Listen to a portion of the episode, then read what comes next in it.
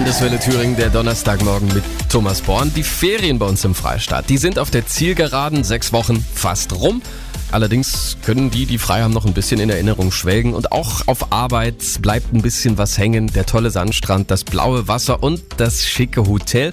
Und mal ehrlich, hat sich in ihrem Koffer zu Hause plötzlich auch was vom Hotel befunden? Also meine Frau, die packt ja gern mal die Badelatschen ein. Und Fakt ist, fast jeder von uns hat im Hotel schon mal was stibitzt oder kennt zumindest jemanden, der es gemacht hat. Landeswelle Thüringen-Reporter Michael Schemert hat mal bei Ihnen nachgefragt. Also Duschbad, was so immer so als Probe dasteht, das steckt man dann schon mal ein. Nein, sowas mache ich nicht. Meine Tochter hat mal im Hotel gearbeitet, viele Jahre. Und da ist sogar mal ein Fernseher mitgenommen worden. Hier in Erfurt. Und wenn man sich das vorstellt, der passt ja nicht mal einfach so in den Koffer, also früher diese dicken Röhrendinger. Aber es gibt auch verrücktere Dinge, hat uns Heike Schnelle vom Best Western Hotel in Heiligenstadt verraten. Die Handtücher auf jeden Fall, die Bademäntel.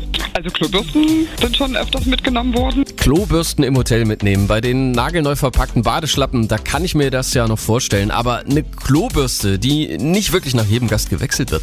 Meine Frau würde beim Gedanken daran wohl schon allein Herpes kriegen.